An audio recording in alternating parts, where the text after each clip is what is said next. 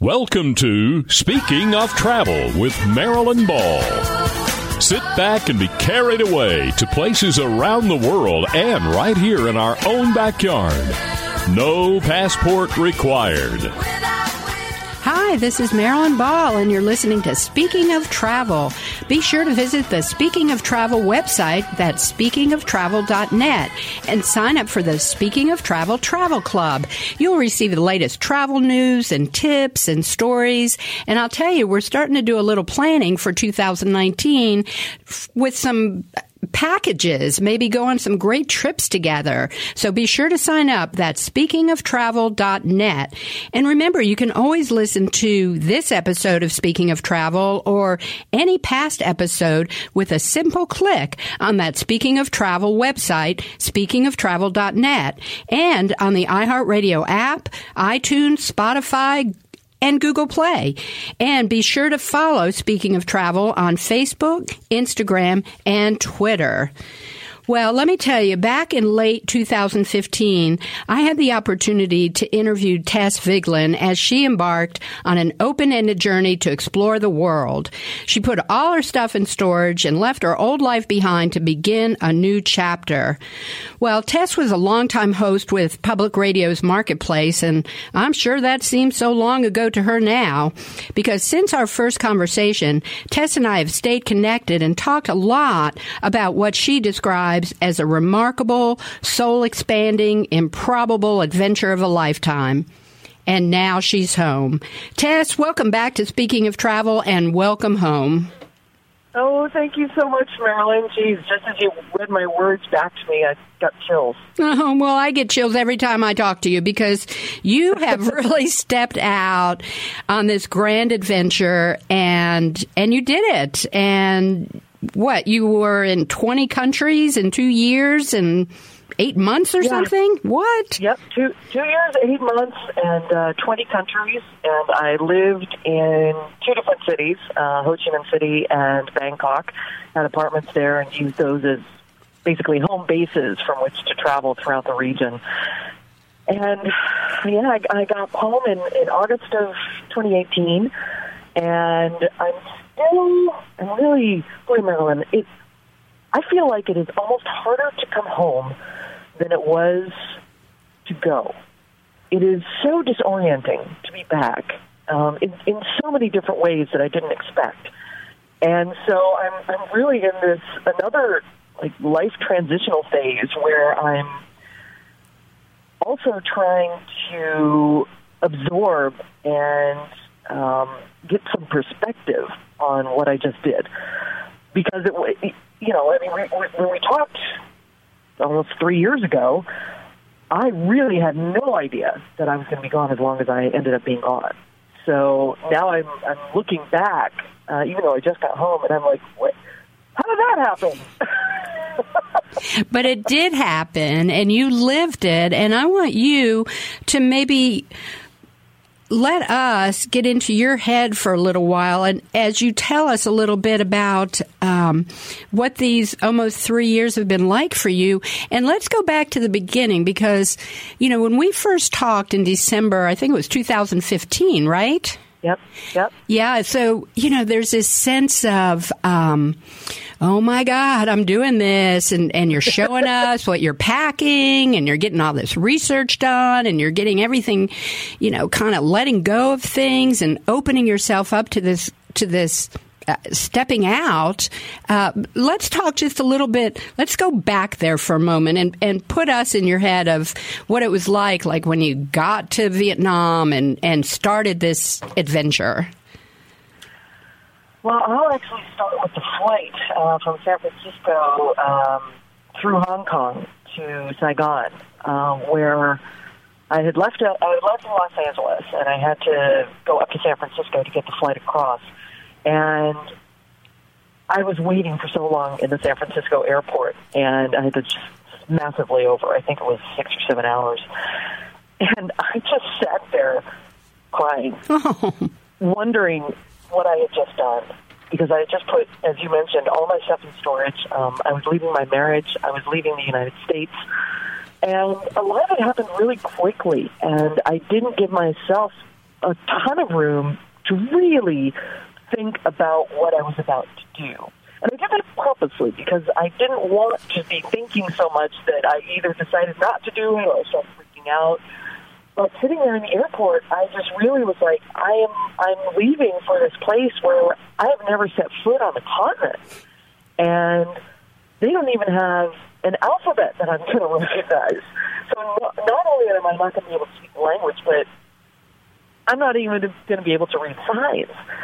And I'm not going to know anyone, and I'm I don't know if I'm going to love the food, and I don't know how to get around, and so I, I was just sitting there at the airport, weeping and texting with my mom. No. and well, you know, I was 46 at the time. I'm, I'm 49 now, and I just, you know, I look back on that, and and I I think to myself, you know, I I could I could have just turned around. I could have just turned back around and gone back to Los Angeles but I didn't, and I will never really know why. Um, people often ask me what prompted this whole adventure, and it's very hard for me to pinpoint that. Um, there was a lot going on in my life. There was a lot changing. There was a lot uh, that was keeping that was no no longer keeping me tethered to the United States, and I had always wanted to travel. But that still doesn't explain why I just like got on a plane and left. So all of that was going through my head, and then I eventually got on the plane and, and got through Hong Kong, which I thought the airport was just incredible there. I loved it. And then I landed in Saigon in the middle of the night. I think it was 1 o'clock or 2 o'clock in the morning. And took a taxi. So it's dark, the streets are empty, and I'm in this, not only a foreign city, but a foreign country where I've never been. And I got to my hotel, and I just again started weeping, and I called my mom, who again I, Sky, I Skype with her, um, and I was like, I, "What have I done? What, what on earth have I done?" And you know, I calmed down, um, and but I didn't get any sleep that night, uh, and then it became day there, so I'm you know 14, 15 hours ahead of where I just left, and I slept through the entire day and woke up at about five or six o'clock at night, and it was just getting dark. And I walked into the streets of Saigon, and I just had the biggest smile on my face. I could not believe where I was. I could not believe that I was in Saigon, Vietnam, in Southeast Asia, on the Asian continent, 8,000 miles away from home. And the vibrance of the city, the colors of the city, the smells of the city, all the street food. I just was like, okay, let's go. This was the right thing to do. Let's go explore. I love the way it just kicked in like that and the big smile really on the face. Did. Yeah. Yeah, that's, that's the perfect word for it. It just, it was like it, it was just like it kicked in. It was just, all of a sudden I felt like that was exactly where I was supposed to be. You know, sometimes it's like we're traveling through this vortex. Like, did you ever see that movie Being John Malkovich? Yes. you know, and you're, and you're over here and you're doing something, and then all of a sudden it's like whoop, and then boom, Yep. there you are, and it's like, oh, here I am. This is where I'm supposed to be. That's, that's, that's totally, I'm, I'm going to have to go back and see that movie again because that's exactly what it was like. I love it. You know, going through the, the Star Trek, you know, the, what do they call it? The, the thing where they, you know, just. Like beam me up, beam me up, Scotty. Yeah, exactly. yeah. Um, so it was, it really was, you know, I'm not saying it was easy those first few days, but it definitely felt right. And there, that's a, there's a real gift to that when you make a huge decision in your life. And even though it may not feel like it right after you make that decision, um, once you get into it, you realize it was what you were supposed to do, and you trusted yourself to do it. And it turns out that you were right. Your gut was right. That's And that's the- a real gift in life. It totally is, and it manifests big time in that smile on your face where you know, wow, all my muscles are moving up on my face. That's a good Yep. thing.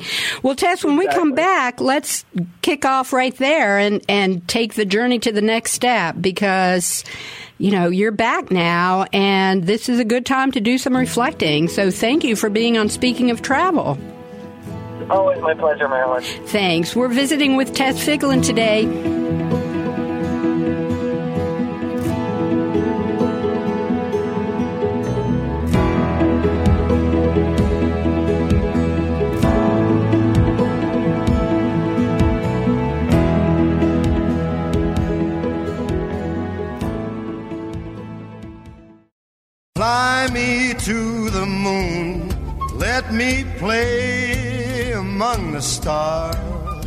We're back with Tess Vigeland. She is just coming back from an almost three year adventure.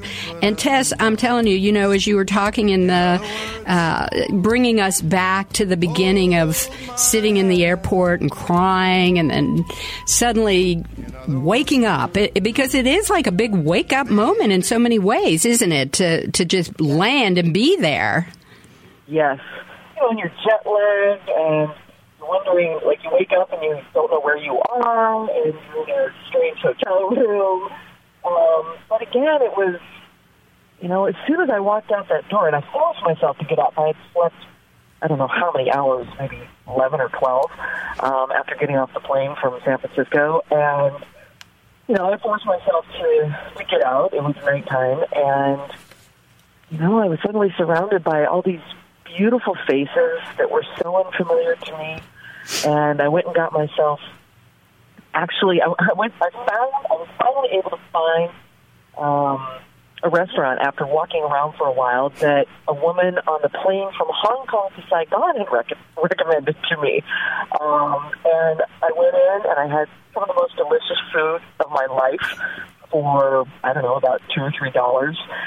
And then I just started wandering around the market there in Saigon, the main market, and um, I I would and I started taking pictures, and I was just overwhelmed by the beauty of it and the chaos of it. I mean, you're, you're you know, out every side of you, there, you know, there are uh, scooters and motorcycles whizzing by, and people just walking everywhere, and I don't know, I just, I couldn't help but just have this massive grin on my face, like, oh my God, I did it, and I'm here and so far, in the first two hours, I'm loving it.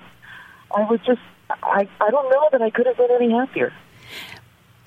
I'm happy just hearing you talk about happy. And one thing I want to talk about too is when you when you're there and you're now in this happy place and you're oh my gosh, I can only imagine the the not only the sights but the smells. Yeah. Yeah. I mean, it, you know, it was it was the smell of stir fries, and it was the smell of chicken liver pate going on banh mi's, and it was the smell of of of fresh seafood being sold just out on the street, and um, it, oh oh, and the, the chicken and, and other and pork being cooked on teeny tiny grills on the sidewalk I mean, your senses just get flooded when you when you land in any new place. I think, and that that applies to whether you you go to New Orleans for the first time or New York for the first time, and you smell the hot dogs on the street. You know, um, it's, it's, it's all the senses that are heightened when you are experiencing something new. And that's something that I actually, over the last three years, really got almost addicted to the happiest I ever was was when I would land somewhere brand new and I would have absolutely no idea where I was within the city, how to get to um, a train station or a park or a restaurant I might be looking for. And you're forced to deal with a language that you don't know, with um, a city grid that you don't know, or if it's a village, just with roads that have no have no signs. Um, and that just became kind of my my my reason for being. I, I was just I loved that feeling of absolute total adventure and not knowing what was happening. And that's something that um, kind of now that I'm home and I've been home for about two and a half months now, I miss that. It, it's it, it, I was like a junkie for that, and now being home, it's almost like normal is more disconcerting than it was to land in a foreign country. Being in normal is weird. Yeah, that makes any sense at all. It totally does make sense. I think we're all feeling that a little bit right now. Uh, but well, yeah, that adds to it. Exactly. But let's talk about the people because we've talked about the senses and how the mm. your senses are all heightened and you're on almost sensory overload. But let's talk yep. about the people because here you're landing in a a, a place that is just foreign to you. You're you're a, a a blonde, tall blonde. You're now in a country with not that. Um, right. And there's a language thing. Tell us a little bit about what it's been like for you over these three years as you've encountered the different people and cultural uh, differences that that you know maybe traditions are different and and the way that they yeah. do things. Talk about that a little bit. Oh boy, I mean, I, I wouldn't even know where to start with that because it's it's so. I mean, let me tell you one thing that that I've been really preaching this um, as I've as I've come home, which is that I think we Americans tend to think of Southeast Asia, even of Asia itself, as this monolith. That it's all these Asian people, right? But it's not. I mean, first of all, Southeast Asia is not Northern Asia or Southern Asia. um, Vietnam is as different from India as as, as night is from day.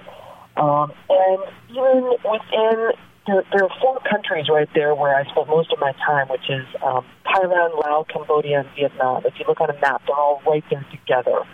Uh, Burma is there too, and Malaysia, but those four countries um, share borders. And I I don't know why, but I think because I had never been there, I just always kind of assumed that the cultures would be similar, that the languages would be similar, um, even the people there would would, and this is it's going to be terrible to say, but I'm going to say it anyway. I think I thought the people there would even look fairly similar to one another, and they don't. Laos are completely different from from Thais. And Vietnamese and Thais are completely different. Their food is different. The language is different. Um, the way they carry themselves is different. Um, they look different. It's, I mean, it, this is not a monolith in any sense of, of the word. These are all distinct and unique cultures. And so now all of that by, pre- by purpose um, of answering your question, which is that uh, while the people themselves might be different, the thing that I learned more than anything else in my travels, um, you know, in 20 different countries, in Asia, in the Middle East, in Australia, is that 99% of the world's population is beautiful, good, honest, hardworking, lovely people. I didn't have one negative experience with the people of any of these countries and they're also different. Yes, you know, I had to navigate um, communication. I had to navigate, you know, the, the Vietnamese people I found were a little more reserved, for example, than the Thai people. So it was harder to, um, you know, get them to uh, acknowledge me a little bit and and talk to me. But that was, I think, that was that was on me more than it was on them. It, it, is, it is on you as a traveler to adjust to the culture that you're in and that's just a learning process. But everyone, everywhere I ever went, was so helpful and wanted to figure out a way to communicate to help me with whatever I needed. And that is, knowing that across the spectrum is such a beautiful thing to know about this world that we live in. And, you know, the, the, uh, there were two questions that people kept asking me while I was gone. The first was, why Asia? And I've, I've you know, I've answered that. But the second which was disconcerting, was don't you feel unsafe? Don't, uh, don't you worry? You're in a part of the world that's so dangerous. And if I could knock down anything of preconceptions that people have, it would be that. Because I never felt unsafe once. Not once in two years and eight months in 20 different countries. Not once, Marilyn. Mm. And I want people to hear that because it's so important. The world is a good place. Yes, there are there are scary places, but you know, I wouldn't go to a war zone. But for the most part, 98, 99% of this world's population is good, beautiful people. Well, I think, you know, breaking down these stereotypes, especially in the times that we have now, are so critically important and we need to get it out there and, and for uh, people to be able to travel and to really step out of their comfort zone, call it their familiar zone, whatever you want to call it, and be that ambassador for us to go and bring back the news that, hey, folks, you know, these stereotypes are not real. And I'm here to tell you, not only with my words, but with my photos. And Tess, when we come back, I want to talk to you a little bit more about your photos because they are spectacular. Thank you. Thank you. Yeah, let's do that. I look forward to that. Okay. Tess Vigeland here with me today on Speaking of Travel.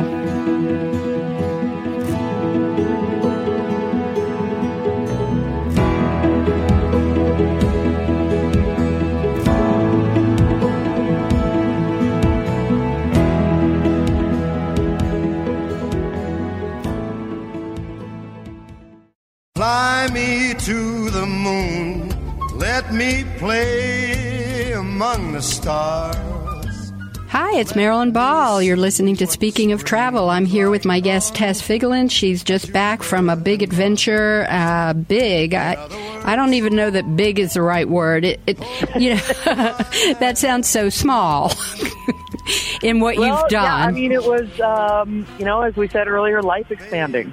Life expanding. Well, I, I happened to go um, on one of your posts and you made a very detailed list of like 979 days, 32 months, 20 countries, 63 cities. Um, I love that you had seven immunization shots and that you got food poisoning four times. I was like, yep, yep. Keeping track. Well, we were talking about food. We were talking about people, you know, the sights and the smells and, and, and we had just talked a little bit about your photos, but I want to kind of expand on that a little bit, Tess, because you know, in in being connected with you from the very beginning when you were just taking off, and I remember how you had asked around, and you know, what kind of camera should I have, and what kind of setup yeah. should I get?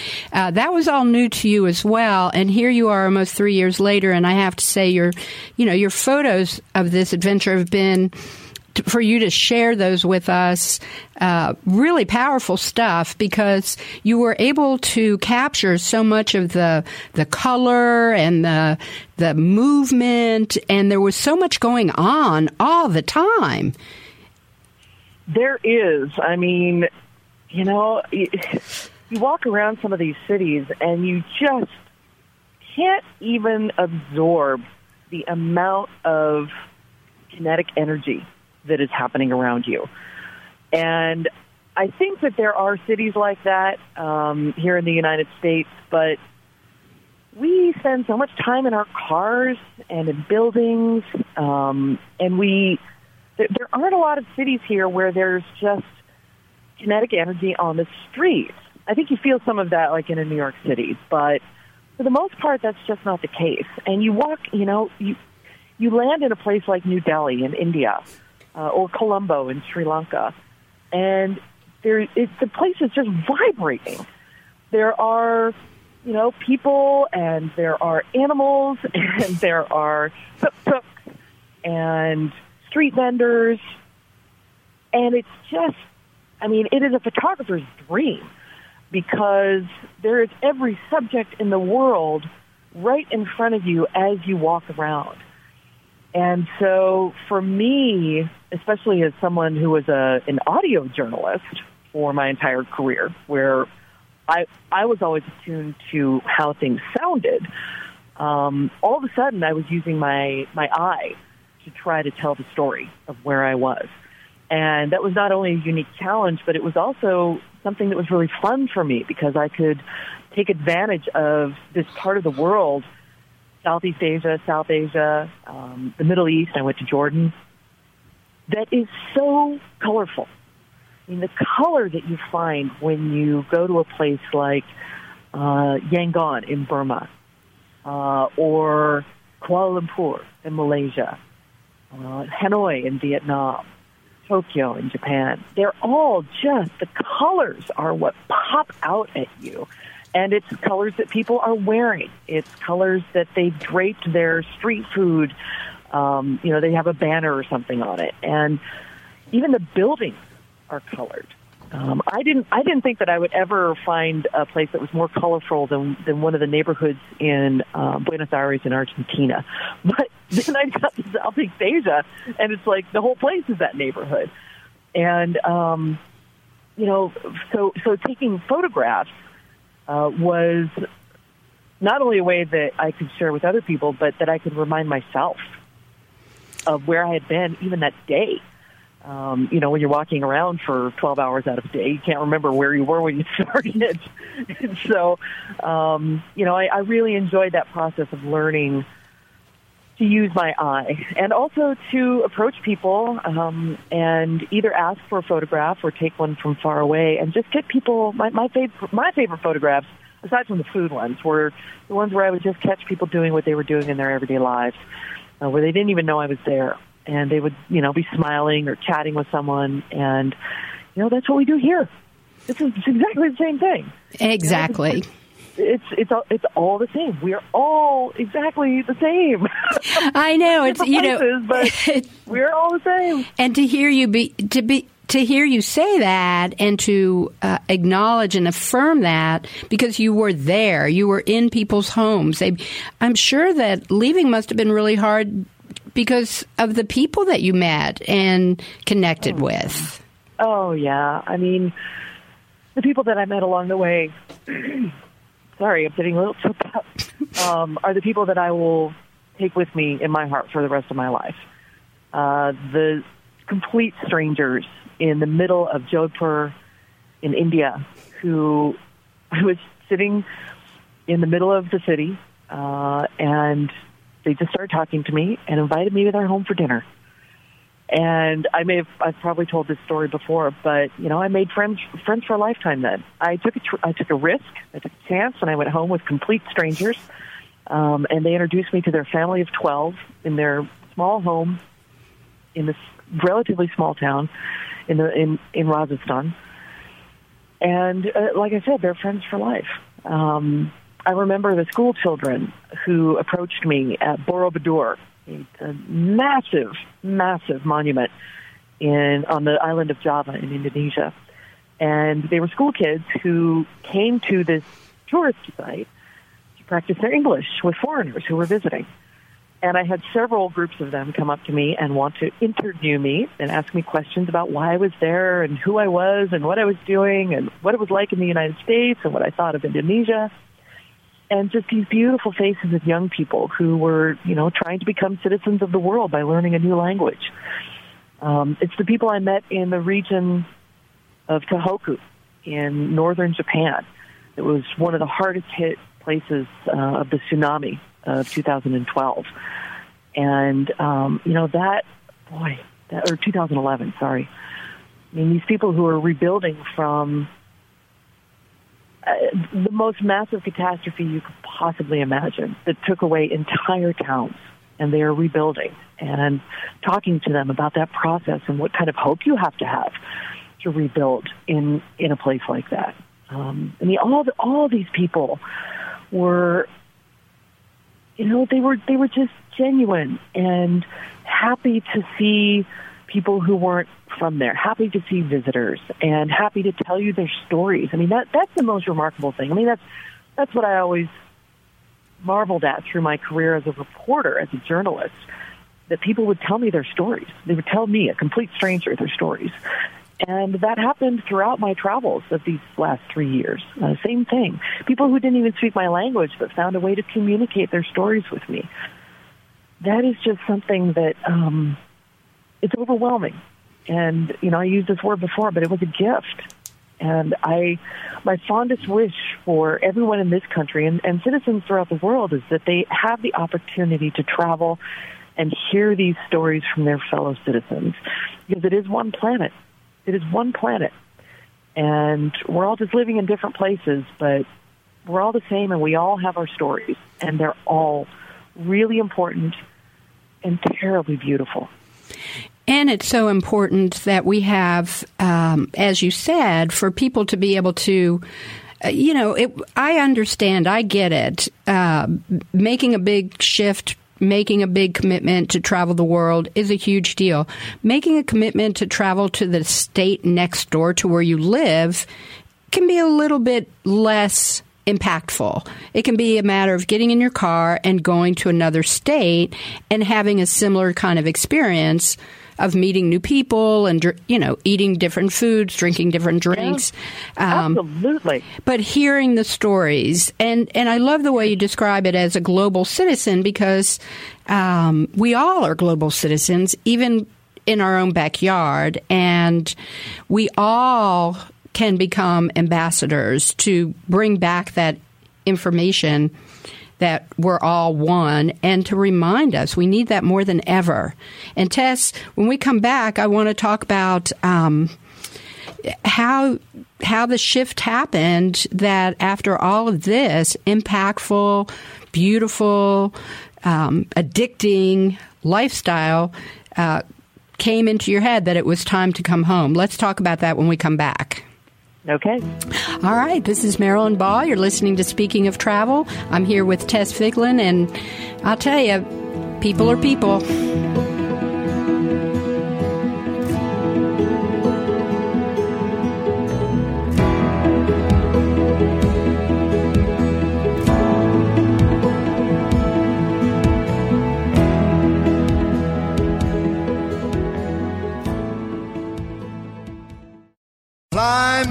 To the moon.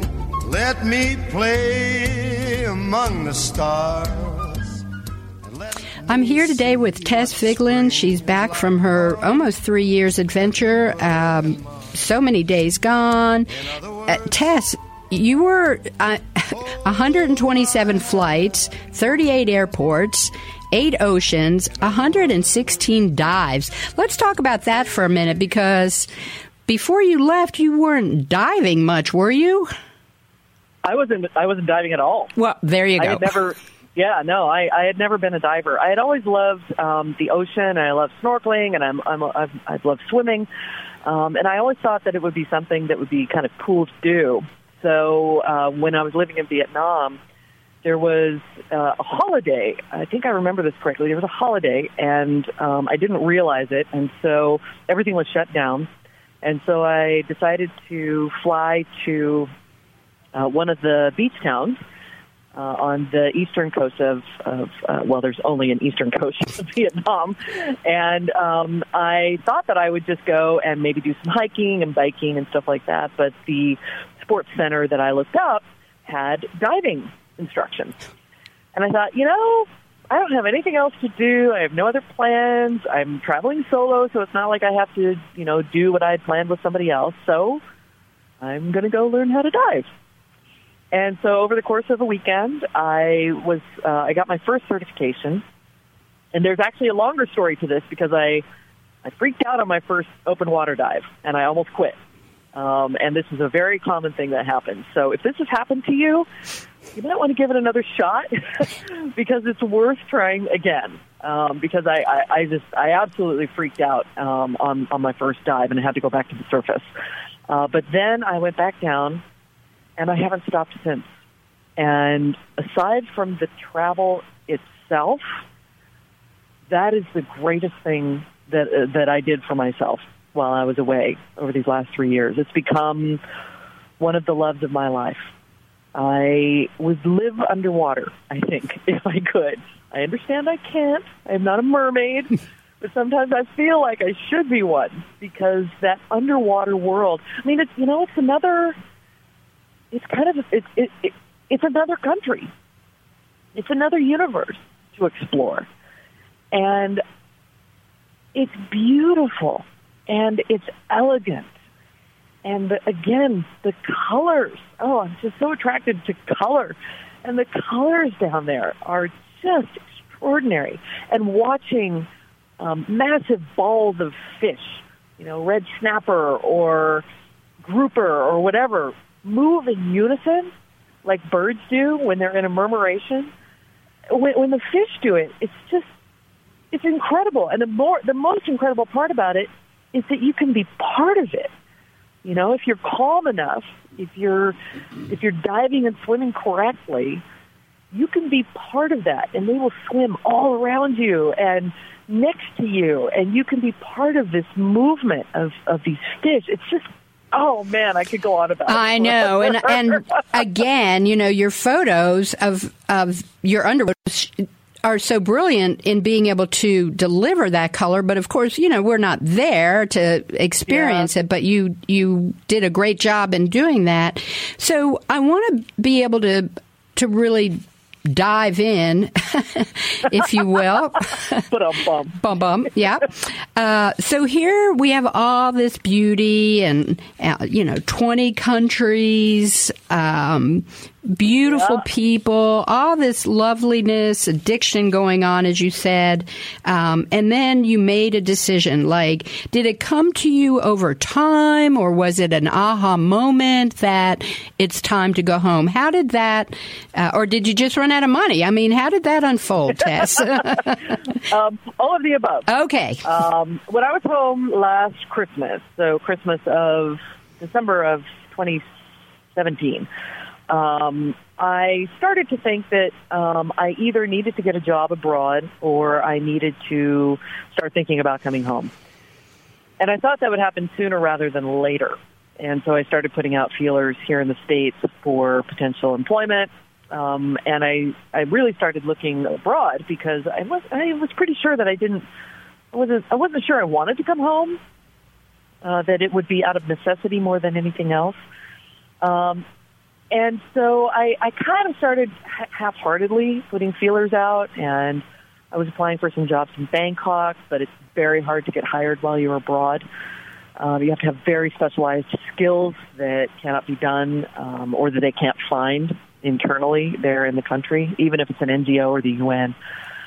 So, um, you know, I was, I was doing that, uh, as you said, because my money wasn't running out but I was getting to a point with my savings that didn't feel quite as comfortable anymore. And so, I, like I said, I started putting feelers out, and that was, you know, January, February of uh, this year, of 2018. And then uh, I did a dive trip in January in Thailand, and then I started planning a second trip to India and I just realized that there were still places that I hadn't been that I wanted to go or that I wanted to go back to. And I just, I, I, I wasn't ready to leave yet. I wasn't ready to kind of put that part of my life in the rearview mirror. So I went back to India a second time, and then I went diving in the Maldives, which I had been wanting to do. And I also knew that I wanted to uh, go back to Seoul, South Korea, because I had only been there for a very short time um, a couple of years ago. And uh, I wanted to go dive in Bali in, in Indonesia. So I had all these things that I wanted to do, and um, oh, and I, and the kicker, I also had really wanted to get to Australia while I was on that side of the world. Mm. Uh, not that Australia is close to anything, including Southeast Asia, but it's a ten-hour flight from Bangkok instead of you know uh, what is it, eighteen or twenty hours from yeah. here. Um, so I just decided to kind of put things on the back burner and um, keep kind of half-heartedly looking for employment, but I, I really just wanted to get to all these places. So I ended up doing that. I went to the Maldives in uh, April and uh, then went to Australia in May. And I fell in love with Australia, like hard and fast. I spent five days in Sydney and just was in my element and part of that, I realized, you know, kind of thinking on it a few days later, was that it was such a relief to be somewhere where I didn't have to think about my language. And I didn't have to worry about customs. And I mean, yeah, I mean, they have some different customs, but it's basically Western there. And I didn't, you know, I, I, I could, I could dress differently uh, or the way I used to. And I, you know, I just, there was a sensation of relief when I was there. Even though I was in a new country, it was familiar. And my brain didn't have to work as hard. And there was something about that that made me sit, sit up and take notice. And I spent a total of two weeks there. And for me, it was it was such a relief. Um, mostly, I, I realized how much work it is to live in a foreign country where you don't speak the language and where, you know, where the customs are all so different. Um, the culture is so different. You don't realize how hard your brain is working on a minute to minute basis when you're living in a place like that. And so when I got to Australia, I was like, oh my God, this feels so good. I don't have to think as hard, um, which may sound silly, but it was what it was. And so I decided to listen to that. And I thought, you know, maybe that's a sign that um, that I'm tired. that after you know two years and how, however many months it was at that point, six months or so, I, I was I was tired. Um, it wasn't that I wanted to stop traveling, but I was mentally and I think emotionally exhausted. Um, so that was really it was a catalyst, along with again the dwindling the dwindling bank account. And when I got back from Australia, I decided that it was time. Um, and I didn't want to go right away. I knew that I, well, first of all, I, I had some freelance reporting that I still needed to do. And I still had a couple of places that I wanted to visit. Kuala Lumpur. Um, and I wanted to, I wanted to get to my, Australia was my 19th country. And so I wanted to get to my 20th. And I decided that Brunei was going to be that 20th country uh, on the island of Borneo. It's teeny, teeny, tiny. It's just a kingdom that shares the island of Borneo with Malaysia and Indonesia. So um, I booked a trip to, to Brunei and uh, then also went to Kuching in Malaysia to see uh, the monkeys there and the orangutans. And then I did go diving in Bali and um, started to pack up my apartment in Bangkok and ended up uh, having four days in Bangkok in between Bali and then I was spending five days in Seoul, South Korea on my way home. And so those final four days in Bangkok were really strange. Um, and I wasn't sure that I was making the right decision. But again, I kind of had to trust my gut. And, you know, my gut had been chatting with me while I was in Australia. And so um, that was it. And I feel good about the way I wrapped it up. You know, I, I made sure that I did the things that I wanted to do. Um, but it was, it was, it was sad. I was horribly sad the last few days in Bangkok and saying saying goodbye to the the community that I had established there. The really dear friends that I had made over the last two years there, almost two and a half years. It was it was incredibly difficult. Um, but I, you know, I did it the way I wanted to do it, and I came back through Seoul, which is one of the most fascinating cities I've ever been in, um, with again the most amazing food. Um, and then I arrived home on August 16th in Portland, Oregon. Well, Tash, you know what? I have come to realize we need to do part two of this interview. So, because our time is up and we're just oh, getting oh, no. home. I know. So why don't we make that happen? We'll get another okay. date on the calendar and we'll pick up right there because I want to know and I know my listeners are going to want to know what that transition was like because you've moved us to wanting to know. So I can't thank you enough, Tess, and I look forward to part two so we can keep it going and just wrap it up and find out a little bit more about what it's like for you to be settled in yeah, maybe I'll have a little more perspective at that point. You will. You know you little, will. I'm very disoriented right now. That's great. That's perfect for us. So thank you so much for, for today and for the last four conversations. We're going to put them all together so we can listen from beginning to. The, we're going to keep this story going, Tess. That's all there is to it. it's going to be the well, speaking Marilyn, of travel. It has been such a pleasure to talk with you uh, in in all, all of these hours. It's, mm. and, it, and it's been helpful for me to kind of just take some time and sit and, and, and, think about about all this. So thank you. Well, thank you. It's been a great. Uh, it is a great honor, and we're going to keep it going. So Tess, go out and have a great day today, and and and. Uh, what should we say? You know, your settling in period, and uh, let us yeah. know how can we follow you. Tell us real quick. Um, well, uh, feel free to send me a friend request on Facebook. Um, I'm also on Twitter. I don't spend a lot of time there because I find it a cesspool.